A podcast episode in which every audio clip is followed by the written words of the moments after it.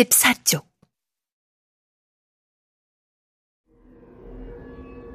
그의 꿈속은 울음소리와 입술들이 가득했다. 그의 머릿속에 떠오른 이미지들은 흐릿했지만 그래도 그를 흥분시키기에 충분히 구체적인 모습이었다. 근육들이 팽팽하게 긴장되었다. 그가 그 이미지들을 향해 달려들고 할퀴고 찢어버리고 생채기를 내고 씹어먹기 쉽게 조각내고 삼키고 소화시키고 그런 다음 훌훌 잊어버리기 위해서였다. 하지만 움직일 수가 없었다. 그를 좀 더 도발하는 다른 이미지들이 먼저 본 것들을 대신해서 계속 그의 눈앞에 나타났다. 그는 허공을 향해 여기저기 마구 입질을 해댔다. 갑자기 어떤 목소리가 들렸다. 어쩌면 그가 내는 소리일 수도 있고 아니면 첫 일격으로는 아직 목숨을 빼앗지 못한 희생양들의 몸이 경련하며 내는 소리일 수도 있었다.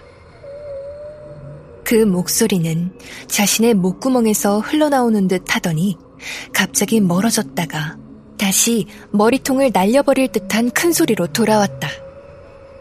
그는 그 목소리를 향해 마구 욕을 퍼부었다. 왜냐하면 그 목소리는 그가 점프를 하거나 자기를 공격하는 환영들을 제압하는데 방해가 되었기 때문이었다. 갑자기 그 목소리는 멎었고 환영들도 사라져버렸다. 그는 눈을 떴고 나이 든 여자가 현관문을 다시 닫는 것을 보았다. 그는 기지개를 펴고 하품을 하고 한숨을 푹 쉬고는 다시 몸을 둥글게 말았다. 쓰담쓰담은 나중에 봤자. 그보다 저 아래에서 스멀스멀 기어서 도망가고 있는 저 형체를 먼저 산산조각 내야지. 그런데 기어서라고?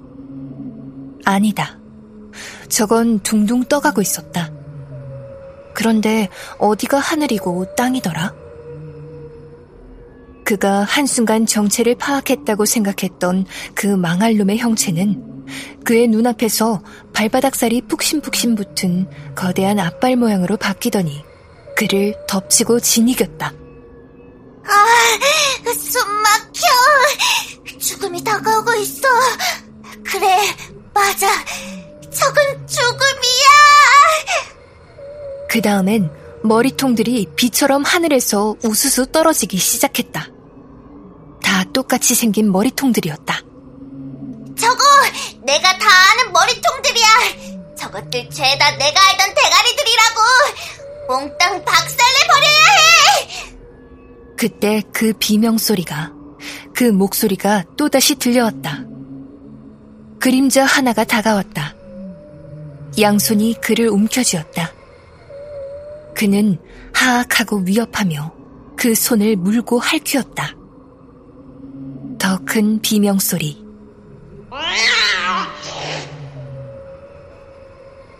그리고 그의 이름을 부르는 소리가 들렸다.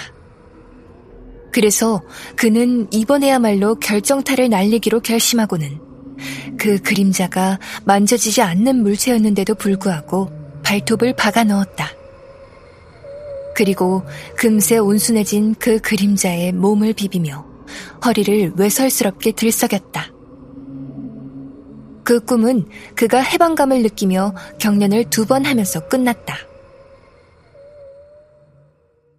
이번엔 확실히 잠에서 깨어난 뒤플래시는 혀로 몸단장을 하기 시작했다.